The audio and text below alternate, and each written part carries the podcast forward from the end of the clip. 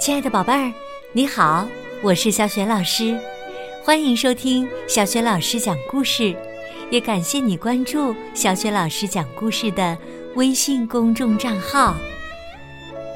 下面呢，小雪老师给你讲的绘本故事名字叫《异国逃生》，选自奇想国童书出品的绘本《小鸡大冒险》。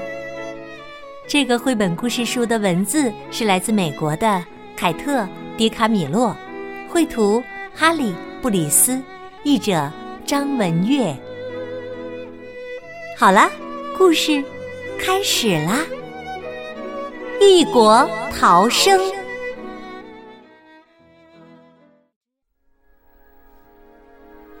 可是，路易斯仍旧渴望冒险。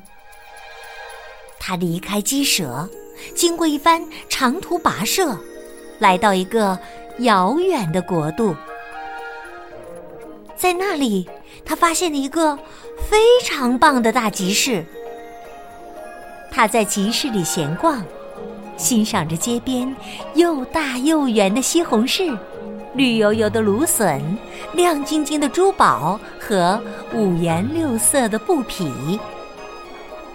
小贩们纷纷向他打招呼，他也礼貌的点头致意。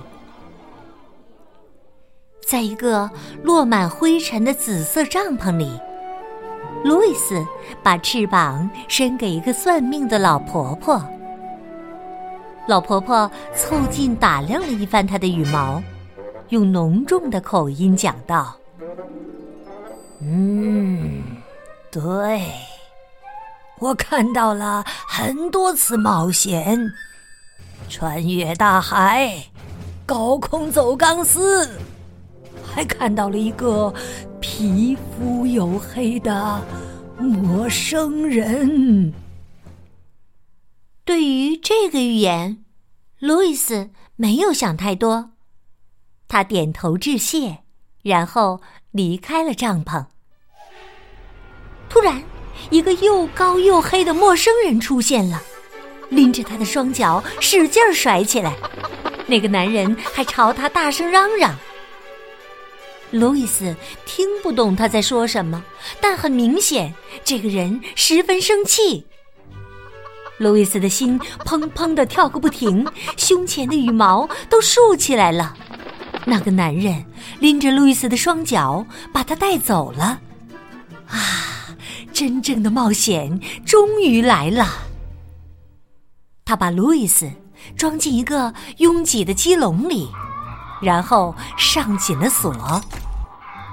路易斯被抓起来了，他成了囚犯。不过，其他鸡似乎并没有意识到这样的待遇是多么不公正。我们不属于笼子。路易斯试图开导他们，大家看着他。他接着说：“我们必须享有自由。”那些鸡纷纷把头转开了。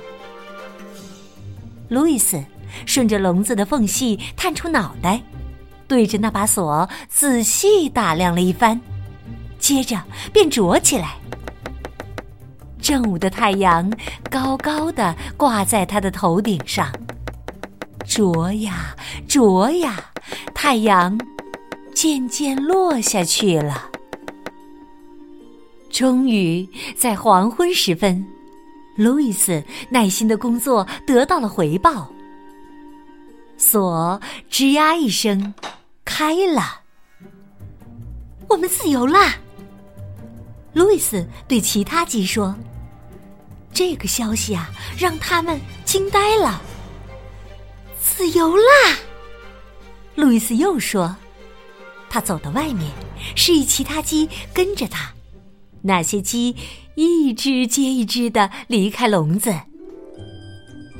一只土黄色的老母鸡啄着硬邦邦的地面，稍稍迟疑了一下，发出一声欢快的咯咯声。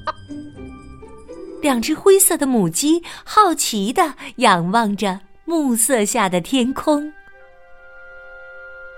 看着它们，路易斯的心里涌起一阵乡愁。他忽然很想念自己的姐妹们，还有鸡舍。他想回家了。于是，他骑骆驼，坐轮船，乘坐热气球，一路向西，回到农场。在漫长旅途的尽头，莫妮卡正在那里等他。他问：“路易斯，你去哪儿了？”路易斯看着他，回答道：“等我讲给你听。”母鸡们聚集在一起。路易斯讲到自己在海上的冒险时，他们浑身颤抖；讲到狮子时，他们害怕的咕哝着；讲到那些被囚禁的鸡时，他们反对似的咕咕叫起来。听着听着，母鸡们的心砰砰的跳个不停，胸前的羽毛都竖起来了。我的天哪，路易斯，你真厉害，路易斯！你经历过真正的大冒险，路易斯。母鸡们纷纷称赞。是的，路易斯说：“我经历过。”他讲完了自己的经历，然后坐在稻草上，把脸埋进翅膀间。他的姐妹们。也一样。鸡舍外下起了雨，而鸡舍里温暖又安全。和真正的冒险家一样，大家都安安稳稳的睡了一个好觉。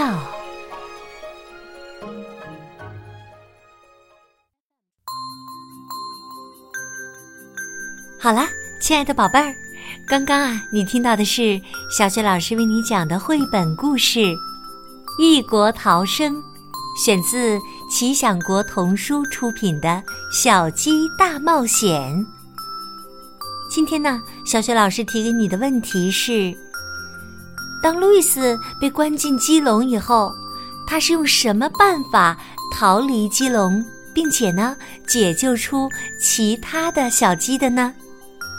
宝贝儿，如果你知道问题的答案，欢迎你通过微信告诉小雪老师和其他的小伙伴儿。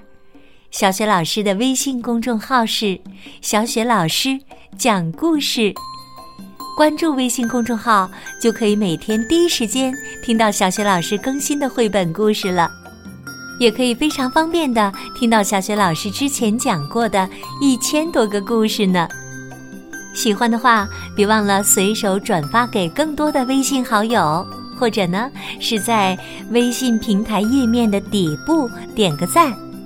想和我成为微信好朋友，直接交流，方便的参加小雪老师组织的活动，也欢迎你添加我为微信好友。